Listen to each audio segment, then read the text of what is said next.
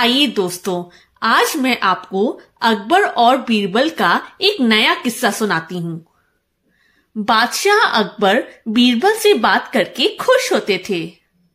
कई बार तो बादशाह बीरबल से केवल इसलिए कुछ न कुछ पूछ बैठते थे ताकि उसके उत्तर में बीरबल कोई बुद्धिमत्ता वाली बात बोले।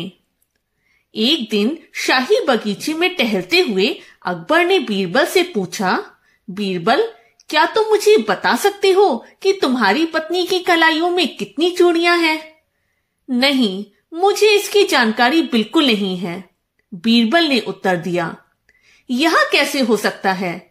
मैं अच्छी तरह जानता हूँ कि तुम अपनी पत्नी से हर दिन मिलते हो। क्या तुमने उसकी चूड़ियाँ कभी नहीं देखी?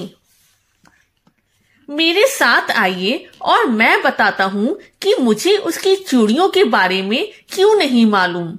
बीरबल ने अकबर को सुझाव दिया।